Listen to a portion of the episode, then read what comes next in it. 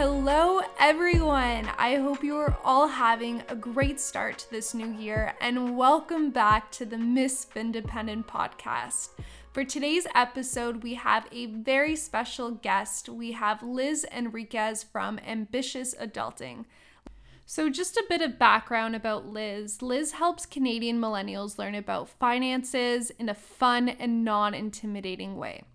As a young adult, Liz struggled with anxiety around money and became committed to improving her financial literacy to help her cope. So she dove deep into personal finance books, blogs, and podcasts and saved $100,000 by the time she was 26. She's been featured in BNN Bloomberg, Globe and Mail, and Apartment Therapy and hosts her own show Ambitious Adulting on Cable 14. Awesome, Liz. Well, thanks so much for joining us. We really appreciate your time and and you being on here. Yeah, I'm really excited. Thanks for having me. Yeah, no problem. Um, thanks for reaching out. We love collaborating with other people. And um, maybe where we can start is um, just ask you about your background and how you started Ambitious Adulting. Yeah, so I started Ambitious Adulting as a blog um, in 2016, and it wasn't called ambitious adulting at the time. At the time, I was mostly writing about my do it yourself projects for my house that I had bought. Um, so I had bought my house and then was so house poor, like I had no money left over. So I was fixing everything by myself. And then I kind of finished fixing up my house and ran out of things to write about. So I took a little break from blogging um, and I took a look at my analytics to see, okay, what do people like reading about? Like, what should I continue writing about? Because I really liked blogging. And most people honestly just clicked on the links about like how I saved for a house and how I bought my first house at 24 and how I was able to put a 20% down payment. So I was like, okay, I mean, I guess people want to learn about money. So that's when I really started writing about how to budget, how to save, and how to invest. And it really just grew from there. And I was able to turn my blog into my full time job in 2018. Oh, that's amazing. Um, it's great to hear that at 24 you're able to put a down payment on a house of 20% katie and i are kind of in the same boat where we've been um, trying to help our listeners understand what that what that process looks like um, so it's great that people were interested in it i mean that's something especially right now that is really difficult to do for a lot of people. So breaking down the process um, has a lot of value. Yeah, I mean, and it was hard at the time for me too. Like I was overbidding, I was losing on houses, I was going in without conditions. Like it was so competitive, but it's getting harder and harder now. I but I also don't think it's impossible. Like it was hard when I did it in 2016 and it's hard now, but yeah, there's different strategies and different kind of hacks out there to get into real estate if that's what you want. Like, not everybody needs to get into real estate or buy a house. Like, there's other ways to make money. So, yeah, I definitely acknowledge how difficult it is, though. For sure, especially the piece that you mentioned about putting in offers without conditions. That that is something that um, I've considered, and it's it's so risky right? If you don't know if you're going to be approved for financing or maybe you are pre-approved but there's still so many things that can happen between the closing date and when you actually put the offer in. So um, mm-hmm. definitely a good strategy. Yeah i mean the other thing too is uh, i think millennials and just younger people in general have a totally different understanding of the housing market. Like i older people would talk to me like that's so reckless that's so irresponsible and like i'm like okay that's thank you for your opinion, but like you are so out of touch with the reality of what's happening. Like I know it's risky. It's not something I want to do, but that's the way of the market right now. It's totally different than when our parents bought houses. No, for sure. It's it's a whole different ball game when you're going in. There's 11 offers um, that are out there. But you're right about real estate maybe not being for everyone. It's it's really cash heavy, especially at first if you're putting down a significant deposit and you're taking on a lot of risk um, mm-hmm. carrying a mortgage especially if you're investing in the Toronto area. I don't know where you're you are right now, Liz, but the Toronto market is just wild. Um, it's so hot right now, and everything is so overvalued. Yeah, I know. Yeah, but on house hunting, house hunting out there. Yeah, I was gonna say, Liz, it's um, it's awesome that you you kind of transitioning. You you talked about other people. I'm sorry, about people not necessarily needing to invest in real estate, and um, Katie and I talked about like REITs being a way for yeah. people to get their their foot in the door with real estate. Um, and just other kinds of investments like getting in with with other people and um, trying to find income generating properties but outside of real estate how how did you transition the blog to what it is now yeah so i mean i'm glad you brought all those points up because a lot of times people get stuck on their first house and how they can't afford it and don't really open up their mind to things like REITs co uh, co-partnerships joint ventures um, there's so many different things, co-signing. There's if you really want to get into real estate, there are a lot of different routes to do it, not just saving up a down payment to buy your first house. So that's a really good and important point that you made. But uh, essentially, how I got into the blog was uh, talking about a few different topics, mostly saving and then investing for me like i got into real estate investing after i got into the stock market. So i started investing when i was 18 that was the first year that the tfsa kind of came into existence here in canada. My dad had heard about it. We didn't know much about it but we went to the bank. I opened up my tfsa and it was kind of perfect timing and the stars aligned. So even though i didn't know much about investing I got my foot in the door and bought a few, you know, mutual funds or whatever the bank told me at the time. My strategy has completely changed. I do my own stock picking and ETF picking, but when I started, I just went into the bank and followed their advice. So, you know, there's pros and cons to that, but ultimately the best thing was getting started early. Yeah, and I just wanted to clarify for our listeners what a REIT is. So it's a real estate investment trust. So it's a company that owns and operates income generating properties.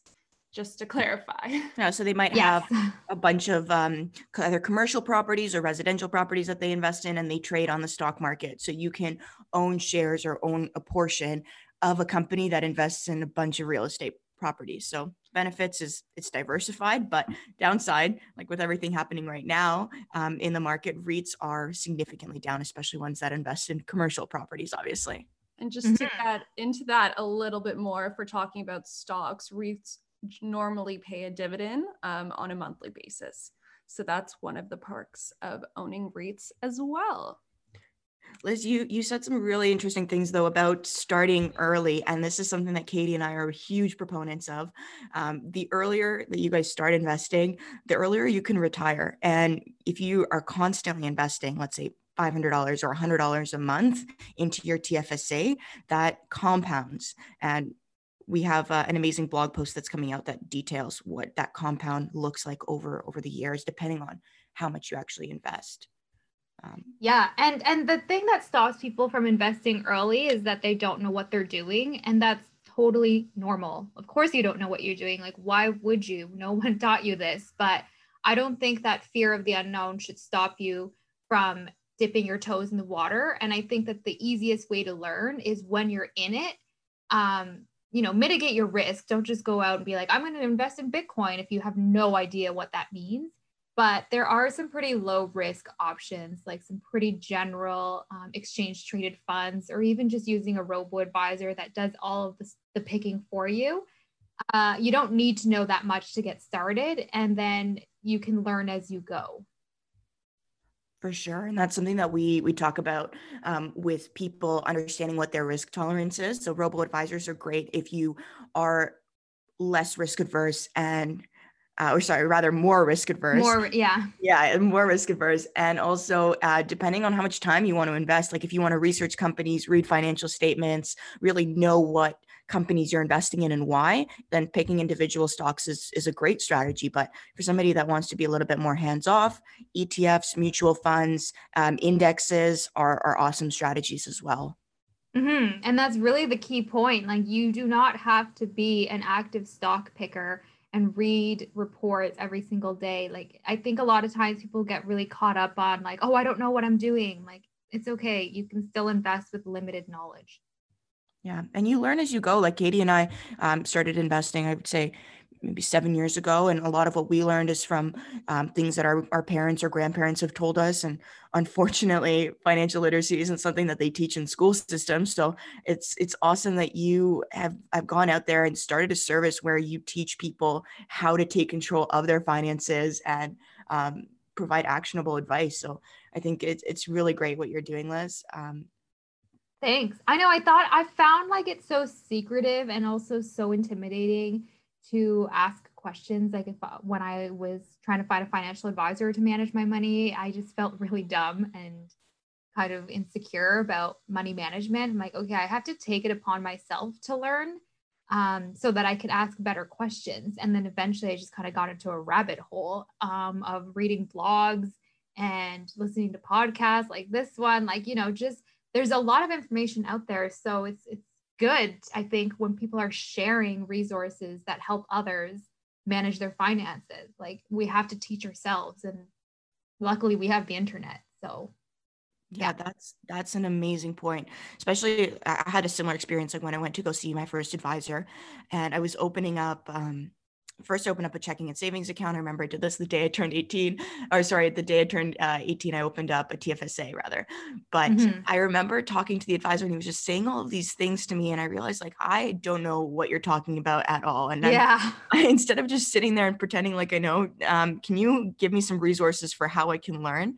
And um, the, the guy that I was talking to is super nice, and he told me to go on Reddit and check out this um, this subreddit called r slash personal finance.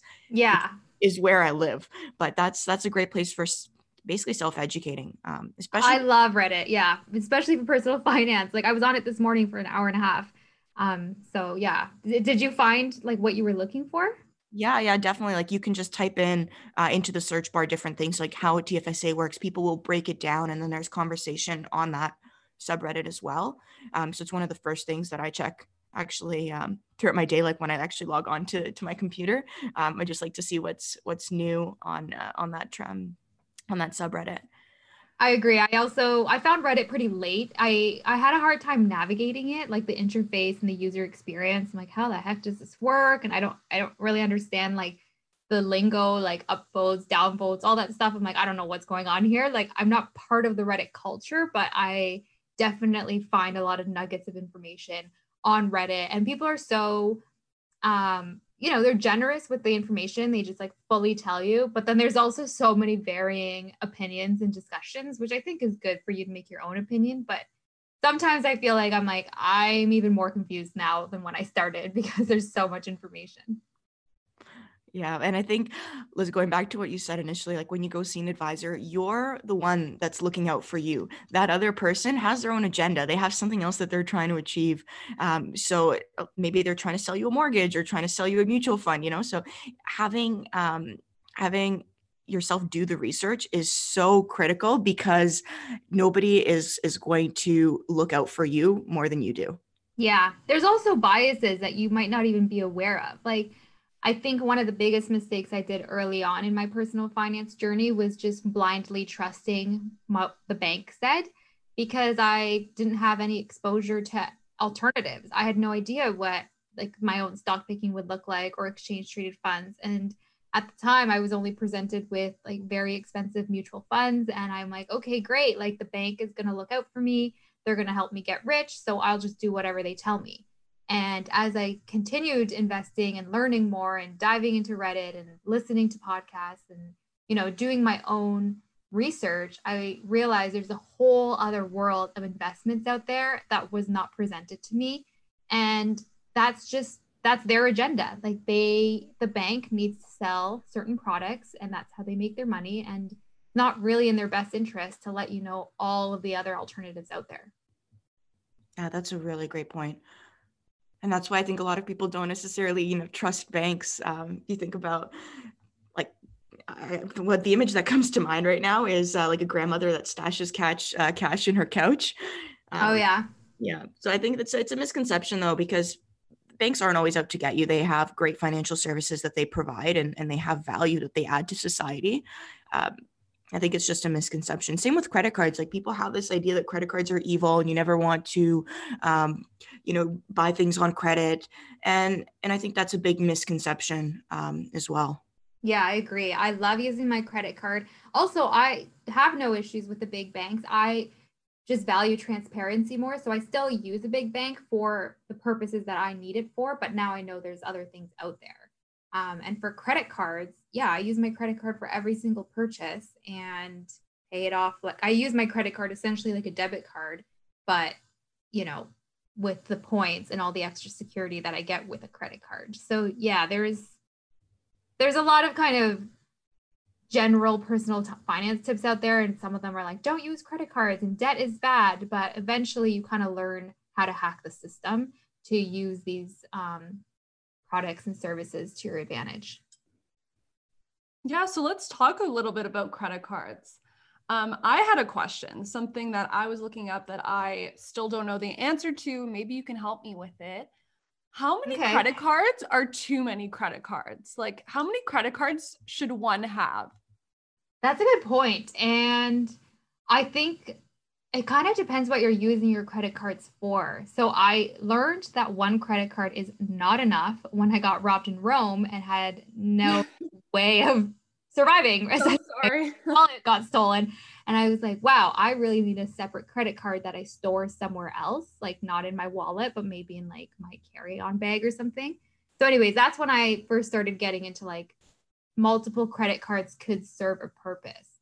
Um, I think ultimately it depends on what you're using your credit cards for. Like if your life is pretty simple, you have a few bills and you know, I don't know, you don't really have a lot going on, like one or two is probably fine.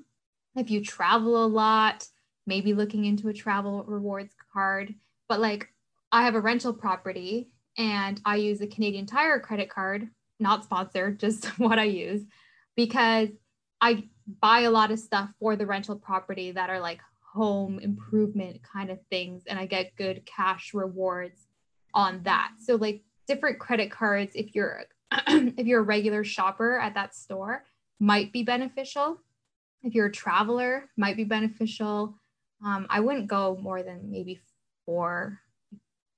That's probably just like a general, you know, number to help you track your spending and not get overwhelmed. Yeah, because from my understanding, what I've read, the more credit limit you have is best when it comes to your credit score. However, opening up too many credit cards can also lower your credit score. So I was just a little confused on that. Yeah, so you can have one credit card with a huge credit limit. Like some of my credit cards have like a $40,000 credit limit. So it's not like you need multiple ones to increase your credit limit. Like that's one way to do it but also, yeah, opening different lines of credit um, can affect your credit score in the short term because you know the um, the bureaus that monitor all this are like, why is this person like? It's a little bit sus to just like constantly be opening new credit cards all the time. But once you have a longer history of that credit, then it's it's fine. It kind of evens out.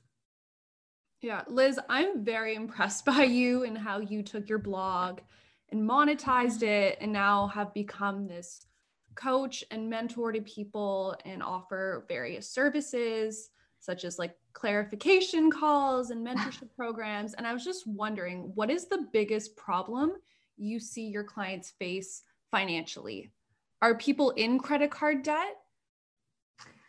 A lot of people are in credit card debt. And what I realized was my audience specifically is not in credit card debt because they come to me for side hustle support, like how to make more income mm-hmm. and investing guidance. So there are different journeys, there's different levels of where people are in their money journey or, you know, in their finance journey. And a lot of people start off with just wanting to get financially stable or get out of debt. And then they move on to the next step of like, okay, how do I get financially independent? So living on my own and making my own money and budgeting properly. And then the next step is how do I get financial freedom? So becoming work optional, having multiple income streams.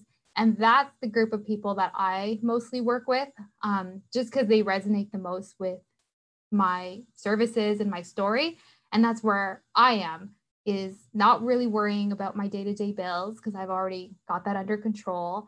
I'm mostly focused on okay how do we increase your income? And how do we optimize the money that you have now to continue to generate more money versus letting it sit stagnant in your bank account? So people are all over the place with their finances but that's mostly where I see my clients is they have savings, but they don't know what to do with it because they're scared of investing. They're scared of losing that financial stability. They are worried about losing money in the stock market or in real estate. And it's really just like people are scared to make decisions about their money because they don't know what's out there. Yeah, Liz, that's that's a great point. Um, we posted something on our Instagram the other day about different levels of financial wealth. So uh, people start off depending on somebody else for income, and then they move into a phase where they're living paycheck to paycheck. Um, Katie and I are actually in, in, a similar position to you, where we're um, more striving towards like financial independence, and our investments are are working for us but a lot of people like a lot of our listeners mainly are in in a phase where like you said they're they're looking to make investments or they have money sitting in their savings which is actually one of the worst things you can do because yeah. you know inflation grows at like 2% and you're, you're basically losing 2% a year um, if you keep your money in your savings account so you always want to have your money work for you and having a side hustle having multiple income streams whether that's um, you know maybe investing in stocks and you have rental dividends income. or rental income like real estate is such an awesome investment um, strategy as well but it's great that you're you're teaching people how to take risk and i think that's a big thing that people need to overcome for themselves and i think a lot of it comes down to education. So like you said researching and um, going on reddit or, or listening to podcasts that definitely helps. But talking to like-minded people is a is a huge um, piece of that as well because you get to hear what other people are doing and yeah and you get to see that it's possible I think for a long time, I just thought, oh, other people can be successful, but I can't because I didn't have money growing up. So I just kind of thought it'll never happen to me. And then when I started changing my mindset and seeing like people near me do certain things or people that I looked up to talk about, you know, multiple income streams, I'm like, okay, well, why can't I do that? Like, what's stopping me from doing that? And so just listening to different perspectives and seeing how you know it is a reality like people are actually doing this and then finding out like okay what are the steps they took to do this? That's really what i help people with. Like i know it's possible to get out of debt. I've done it. I know it's possible to break you know cycles of poverty. I've done it and i can show you how to do it. And that's why i started my blog and run my instagram account and for people who want to kind of dive deeper then that's where I do mentorship for. But like I share so many of my tips for free all the time, online, every day, all day. So, you know, the information is out there, but we really have to take it upon ourselves to learn. Yeah, definitely, Liz. Um, one one moment for me that kind of struck out, like I had a very similar experience where my mindset just shifted, and I realized truly anything is possible. The only limit that you have is is your mind and the the limiting beliefs that you tell yourself. So mm-hmm. i read this one book um, it's called you are a badass at making money by jen sincero and she talks about how to get yourself in this money making mindset. So it's an amazing read that that i want to recommend all of our listeners. It's fairly short but it was fantastic for getting you into that mindset. Um, liz is there anything like that that you read that really resonated with you yeah, so there's the the Tim Ferriss book, Four Hour Work Week. Um, and essentially, it's like how do you optimize your time and how do you create multiple income streams. That book was really useful for me. FU Money by Dan Lok. He really talked a lot about um, the, I think it's called the income quadrant. Like you can either be self employed, you can be a business owner, you can rely on passive income. Like essentially, just opening up your mind to more than just working a nine to five there's nothing wrong with a nine to five, but I was unfulfilled in mine and I felt stuck. And I think a lot of people feel like that. And I never want to glamorize entrepreneurship because it is super freaking hard. And I don't want to just say, like, follow your passion and quit your job and do what you love. No, like it requires a lot of work to run your own business. But just know that, okay, maybe, you know, you might be unsatisfied with your nine to five, but it's giving you financial stability. So what can you do on the side that gives you a little bit more joy and lets you, you know, explore creative outlets. Um, so that was a really good book for that. And then there was another one I liked called, oh, I can't remember. It was by Miki Agrawal. She, I think, helped found Knix Underwear and it was Do Cool Shit. And it was essentially just like how to go for your dreams and how to essentially like what I got from that book was like how to find creative ways to start your business um, or run like entrepreneurial projects. So those three books stand out to me. Yeah, with uh, with Knix Underwear, Joanna Nix, um, follow her on Instagram. She's an amazing woman. She's pregnant right now. She has a few kids, and she's just a badass entrepreneur. She just, in the middle of a pandemic, opened her first retail location um, on Queen Street West, which is, you know, unheard of. But I I know that she's just crushing it because she's got an amazing product, a great vision, and I think that's what entrepreneurship comes down to. It's solving a significant problem, um, or or not a significant problem, but to a very niche group of people that's that it's important to and you know running with it over time like when i first started my business i I didn't quit my nine to five. I actually still have my nine to five because it helps me fund my business and consistently helps me reinvest into it to help it scale. Um, it's not at that point yet where we can sustain through the three partners that have started it um, so a lot of people i think need to understand that you know if they want to go into entrepreneurship it's a journey. It doesn't start the day that you decide to to build a startup or um, you know build a, a, product. It it's a journey and it, you learn so much as you go. Yeah i mean i ran ambitious adulting um, for two years as a side hustle and i had another business before which i still kind of run which was social media marketing um, so they were all side hustles i kept my nine to five and then when my side hustles made as much as my nine to five, I quit. So I'm like, okay, obviously I can sustain myself.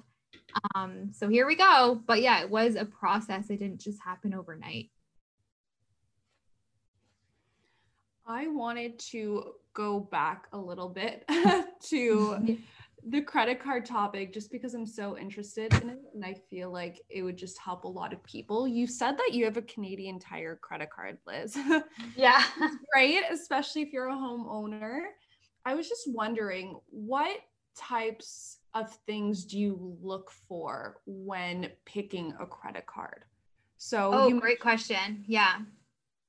Yeah, sorry. So you mentioned earlier that I guess you probably did a lot of renovations and um, since you're a homeowner canadian tire makes sense but what are some other things that maybe you look for? Yeah so one of the things is uh, the fee the monthly fee or sorry the, it's usually an annual fee. If you're a business owner you can expense that annual fee so it's kind of like okay it goes out it kind of cancels out essentially um, but if you aren't a business owner consider okay is this credit card worth paying this annual fee for um, also consider your spending habits. So I put every single thing on my credit card, like all my bills, all my purchases, everything goes on my credit card because that's how you get cashback rewards. So that's another thing you look for. Like if you're putting a lot on your credit card and you can pay it off responsibly, what is the reward program? Is it cash back? Is it, you know, percentage for groceries? Like there's different kind of breakdowns on what you can get for your credit cards.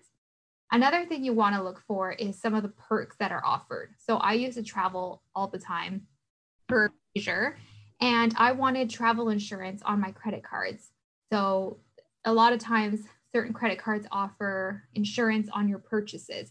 They also offer some health benefits on your purchases. So if you went on a trip and you got sick, um, some credit cards have like little health perks, like you can call in if you get if you end up in the hospital or something like that. So look at your own personal life. Um, maybe I know there's some credit cards that are like really good for grocery shopping. So I don't really like cooking and I don't, I usually eat out instead of grocery shopping. So that credit card wouldn't be the best for me. But if you buy groceries like a normal person, or you love meal prepping or you love cooking and groceries are a big item in your budget, then it might be good to look into a credit card that gives you good rewards for groceries. So there's tons of credit cards out there. Um, one of the final things you want to look for is the interest rate on that credit card. So in the ideal world, you're paying off your credit card and you never pay interest on it. But if you're in a situation where you're like, I need to use this credit card for emergencies and I'm not really, you know, financially secure to be cash flowing it properly, then you'll probably want to look at a really low interest credit card if you know you're going to hold a balance on it. And most start at around 19 to 20%, but there are some that are like 11%. So that's something to look into as well. But I definitely don't want to encourage anyone carrying a balance. I just know that that's the reality for a lot of people. So I want to present that to you that there are low interest credit cards out there if you're in that situation. Yeah, I love how you mentioned carrying a balance. Um, I think one of the main mistakes that a lot of people make is that they don't manage their rewards efficiently when they're applying for credit cards. So, for example, some credit cards, such as Amex, give you a certain amount of points, um, welcome bonus points if you spend a certain amount of dollars in the first few months. So, I think one of the main things people need to take into consideration is if you don't have that amount of money to spend in the first few months, and um, you don't normally spend that amount of money, then that credit card might not be for you. Mm-hmm. So I think that's that's another great point that people should take into consideration is just because um, certain credit cards do offer certain rewards. If you can't upkeep those rewards and you have to continuously carry a balance, then those rewards kind of cancel out and it might not even be worth it for you. So it's great to just track your spending, see where you spend the most, and then kind of from there go and find a credit card that just suits your needs. Yeah. And also, not to point out Amex, but it's not accepted everywhere. So if you are going to a grocery store that's your regular grocery store and Amex is not accepted, then is that the right card for you? I don't know. Mm-hmm. Yeah. And there's great resources like ratehub.ca, which we'll link in the show notes, um, along with some of the resources that Liz you have on your blog. But it helps people break down what or compare side by side what different rewards or interest or annual fees certain cards have. And that helps you make a decision about what card's right for you.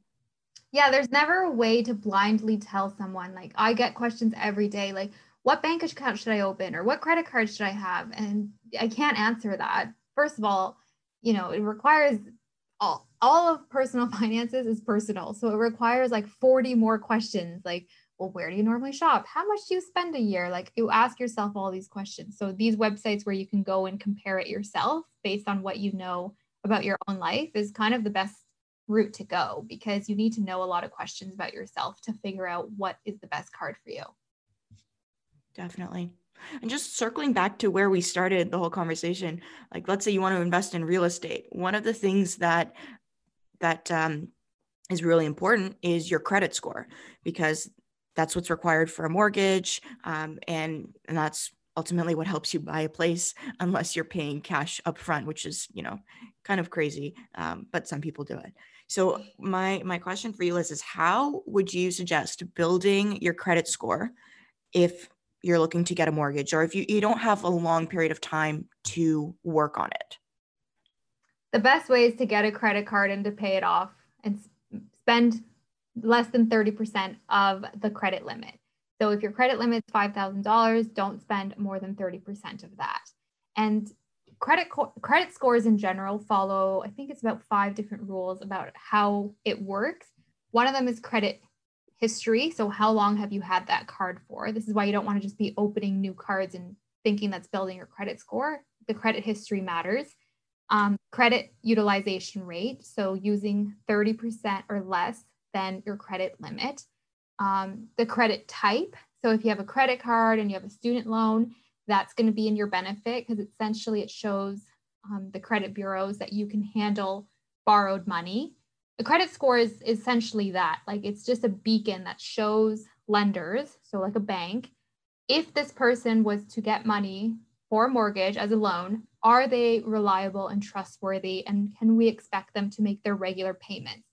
If your credit score is higher it's pretty much telling the credit limit or sorry the, the institution that yes this person can handle borrowed money they can handle debt and they are highly likely to pay it off if your credit score is low, then it shows them like, okay, this person was given a loan or had a credit card and they're having trouble paying it off. So there's a correlation. If you're having a hard time paying off your credit card, it might be um, an indication that you're going to have a hard time paying off your mortgage. And that's why it's harder to get a mortgage with a lower credit score. Definitely. And there are ways to check it that don't actually ding your score. Um, so Credit Karma is a great resource. It's an app. Um, there are a few other ones that we'll link in the show notes, but it like CIBC Katie was showing me actually integrated in their their um, mobile banking app a um, a tab where you can just check your credit card for free at any time, credit score mm-hmm. credit mm-hmm. free at any time. So that's really cool as well. Yeah, I was just showing Nika my credit score before our um, before our session right now, and um, it's just it, it's crazy how um, banks now are making it so accessible to check these things on a whim. Yeah, I also find that the different um, websites and apps often have variations on credit scores. Like my bank, I think it's like 854, but through Borrowell, it's only 810. So there is discrepancies from um, platform to platform. So I would just throw that out there and maybe check a few. Um, it's probably not super, super different, but if you're on that cusp, because um, there is a cusp for mortgages, I can't remember the number off the top of my head, but you know, brokers and mortgage brokers will look for that number. If you're on that cusp and you're like, oh yeah, I'm totally good, maybe check another one just to double check that you are within the range that is acceptable. I also think people shouldn't sleep on um, building and attaining a great credit score because it's not only used for obtaining loans or credit. Say if you want to go and rent an apartment, and you probably know this because you are a um, homeowner and have an investment property, one of the things landlords do look at is your credit score. Yeah. So having a great credit score is great in a lot of instances as well. Yeah, like regardless of if you're renting or if you're looking to buying a place, it's really important. Um, one thing, Liz, that you mentioned is thresholds, so mortgage threshold. I'm not sure exactly what it is because it does change. So I was looking at resources from five years ago, and the limit for for borrowing and for getting a mortgage was 720 and i think now it's gone up to 750 but what katie and i have decided as like a benchmark for what you should work towards is making sure that it's at least higher than 760 just so that you've got a little bit of a buffer. And especially like liz you said some of the apps they'll give you various um, actual ratings. So if you aim for 760 and above you should be good. So regardless of if you've got an 850 which is i think the max that you can have or 805 as long as you're above 760, you're within a good range. So you're still going to be approved um, for for loans. Most I mean, loans, most loans. Yeah. I mean, it's also also benchmarked against other things like what your income is and all kinds of different things. But that's just one of the pieces that's important for um, obtaining loans. And just mm-hmm. to butt in, I think it's a 900 actually. That's the max. 850 in the states and 900, 900 in Canada. Okay. Canada. That was uh, yeah. good to clarify. for all our listeners. So and it's not, I, I would just want to kind of add to that. Like, I don't think I do anything extra. I don't go out of my way to think about, oh, how do I raise my credit score? What I do is pay off all my balances. Like, I never carry a balance. And I know it's easier said than done for a lot of people, but that's really the easiest way is to use your credit card and pay it off. I, you know, I paid off early. I don't wait for them to say, here's like the minimum you owe. Like, no, pay it off in full, well in advance and that continue on and that's how you build your credit score the easiest way. Um, yeah. And i think that's a great thing to get into right now is not to carry a balance paying your bills in full. Because i think as nika and i mentioned before on previous episodes that interest is around 20% Mm-hmm. And that accumulates, and you can find yourself in way more debt if you continue to um, carry over money month to month. Yeah, definitely. Credit card debt is a vicious snowball. And if you can get out of it and stay out of it, it'll really help you kind of catapult your finances and you you make more money because you can save more money because you're not spending money on paying off interest payments. Definitely. Going back to the different levels of financial wealth as well, if somebody is in a situation where they have credit card debt or student loans or uh, maybe a line of credit that they're trying to close out, that's the first priority for anybody before they start investing because yeah. you're not going to borrow money to invest and then dig yourself into an even bigger hole because investing it is a little bit of a gamble like you're taking a risk and unless you're 100% sure that you're going to make money off of that investment which you never really do it's it's dangerous so mm-hmm. making sure that all your debts are paid off first, that's the biggest priority. And then you can start getting a little bit creative and trying to build uh, either different income streams or investing. So Liz, my, my question for you is you said that you have an investment property. We talked about real estate a bit and maybe entrepreneurship, but what other avenues um, have you seen people explore to build uh, build wealth for themselves?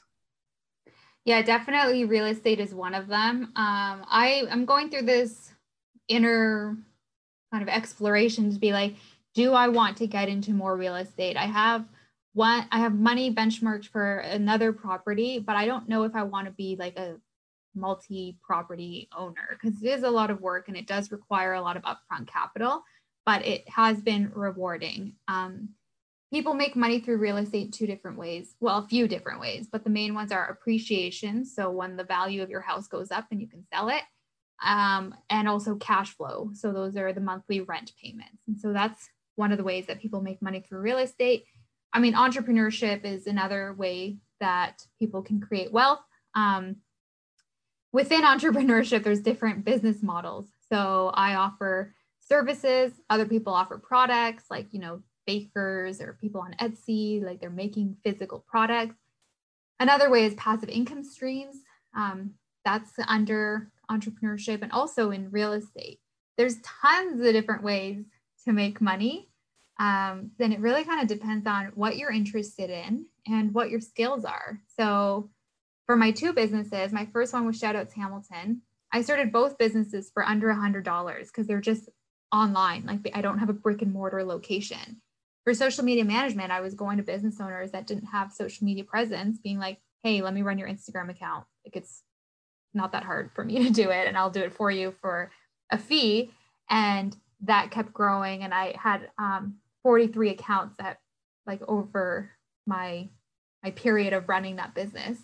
Um, so that was one way of making money pretty simply. And most millennials are qualified for that because we all know how to use Instagram.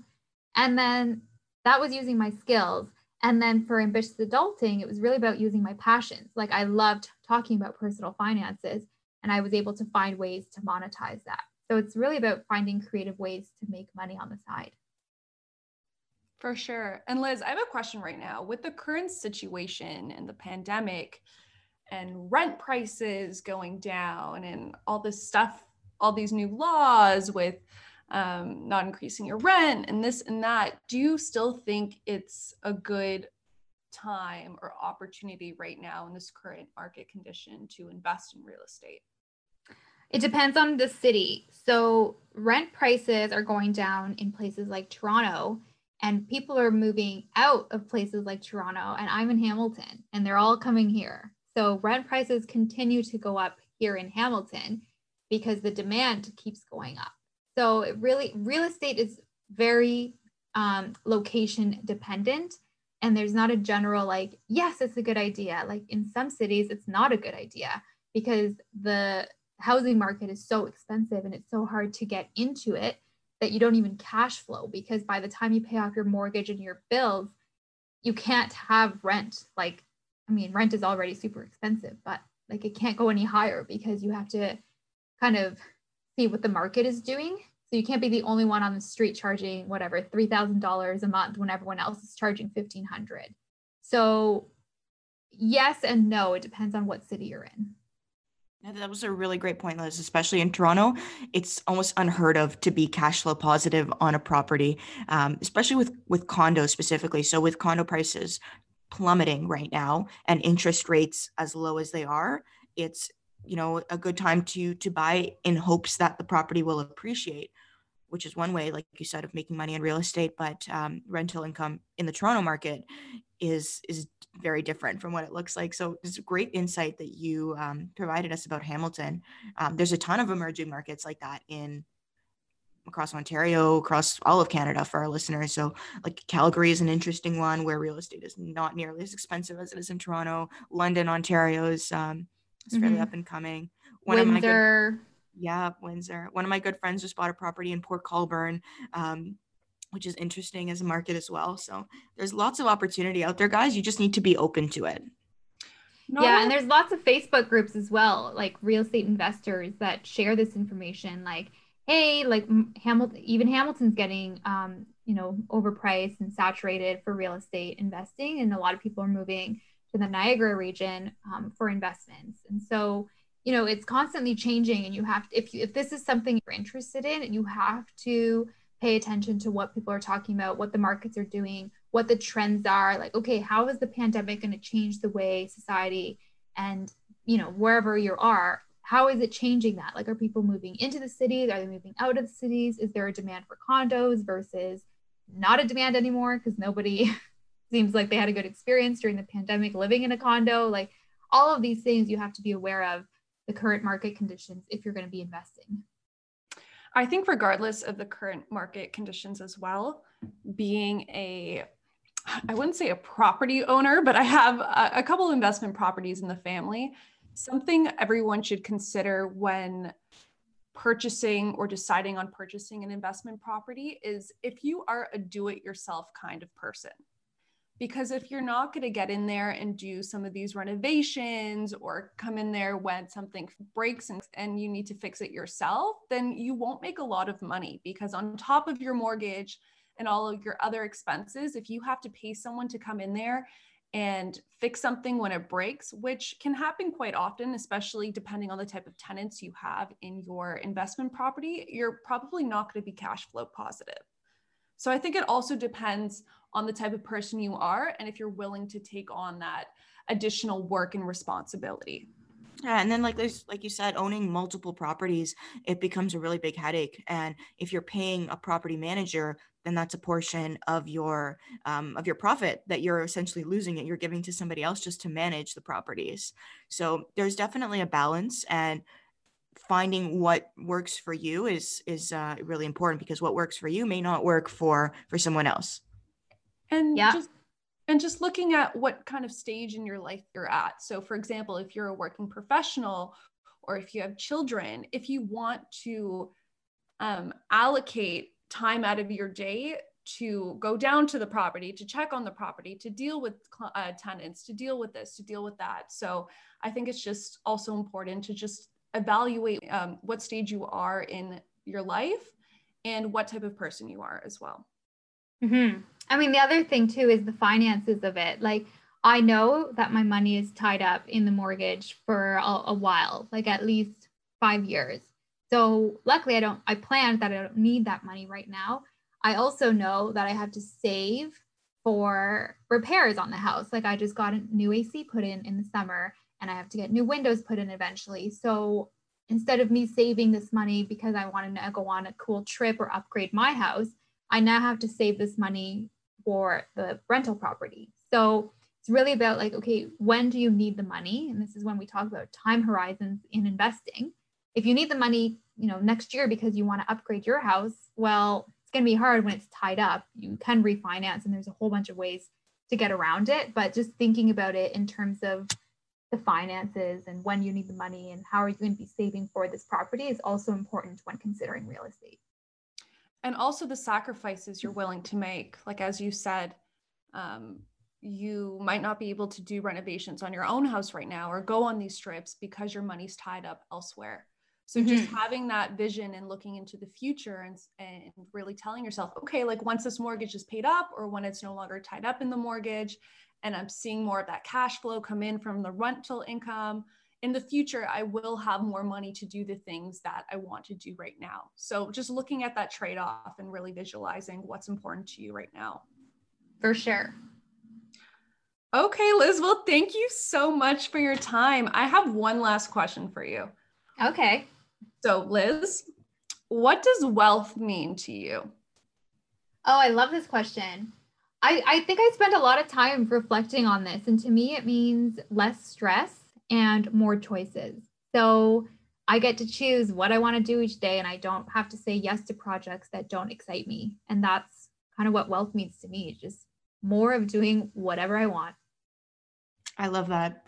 I think for for myself, um, wealth means freedom. So definitely choice is is a big part in that, but just freedom to to do anything. Like it opens up so many doors. And um, one of our first episodes that we talked about where people have a negative mindset about money, having having more wealth allows you to do more good in the world as well. So mm-hmm. that's um that's a big kind of mindset piece that I have. Yeah. I'm trying to figure out what wealth means to me. I think it it changes a little bit every day, but I, I would agree with you, Liz, on just being able to have that choice and make the decisions you want to make, not because you have to, but because you want to. So I would agree. Yeah, that's awesome, Liz. Well, thank you so much for for being on our podcast today. Um, it was an awesome conversation. We got into a lot of stuff, a lot of really interesting topics that I think people will really find value in. So, appreciate um, you sharing your stories and uh, and sharing your advice and your tips. My pleasure. I love talking about finances. I'm so happy you guys are doing this podcast, and yeah, I'm just excited to watch it grow. And please, for all our listeners, check out Ambitious Adulting. Again, we'll have everything you need in our show notes. And yes, thank you so much, Liz. It was an absolute pleasure. Liz, if any of our listeners want to reach out to you, how how can they find you outside of uh, the website? Oh, I am on every platform, TikTok included, which is like so embarrassing for me because I do stupid videos. But under ambitious adulting, every platform you can possibly think of, I am on there. Love it. Awesome. Well, we'll definitely link um, some of the resources in the show notes, like I mentioned. And if anybody wants to connect with Liz, just um, uh, a quick note her Instagram is at ambitious adulting. And if all the other channels are the same, then you won't have any difficulty finding her. But again, thank you so much for for being on our show today. Really appreciate your time. Um, and uh, thanks for sharing your your advice. Yeah, good luck everyone out there. And I know I'm rooting for everyone. I'm rooting for you. Thanks so much, Liz. Okay, bye.